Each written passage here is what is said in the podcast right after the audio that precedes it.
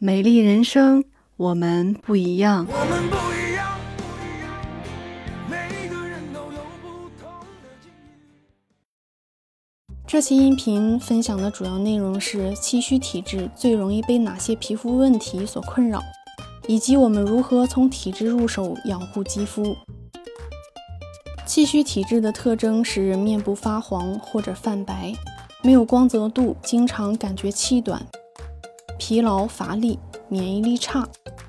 虽然肌肤衰老是随着年龄的增长而发生的自然现象，但是气虚体质的人比平常的肌肤更容易衰老。因为气是人体能量的来源，皮肤的正常代谢、表皮的角化过程都需要气作为原动力。气的功能保证血液正常循环运行，保持面部皮肤温润有活力。气还可以防止人体水液的过多流失。如果这一功能减弱，面部就会因为水分流失过多而干燥脱水。面部营养不足，肌肤容易加速衰老，产生皱纹。因此，改善体质，做好防护是气虚体质人群延缓衰老的重点。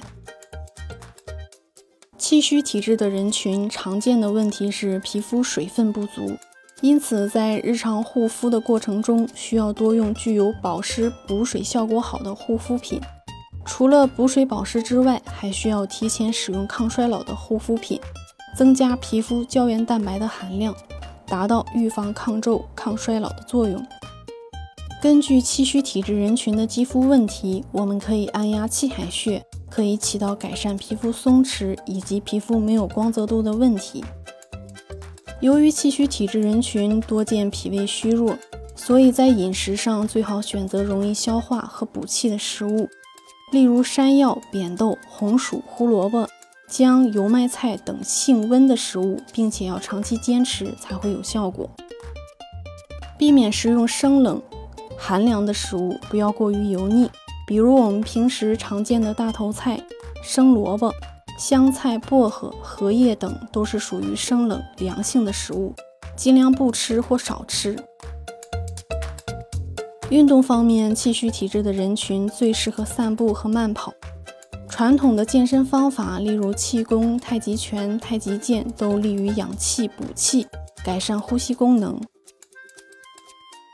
气虚体质美容养颜的关键是补气，只有气足了，够用了。气虚体质的人才能美起来，所以气虚体质要把补气当做是日常养护的重点。今天的内容就分享到这儿，我是妍妍。如果您喜欢我的节目，可以关注订阅，能够及时收听更多最新内容。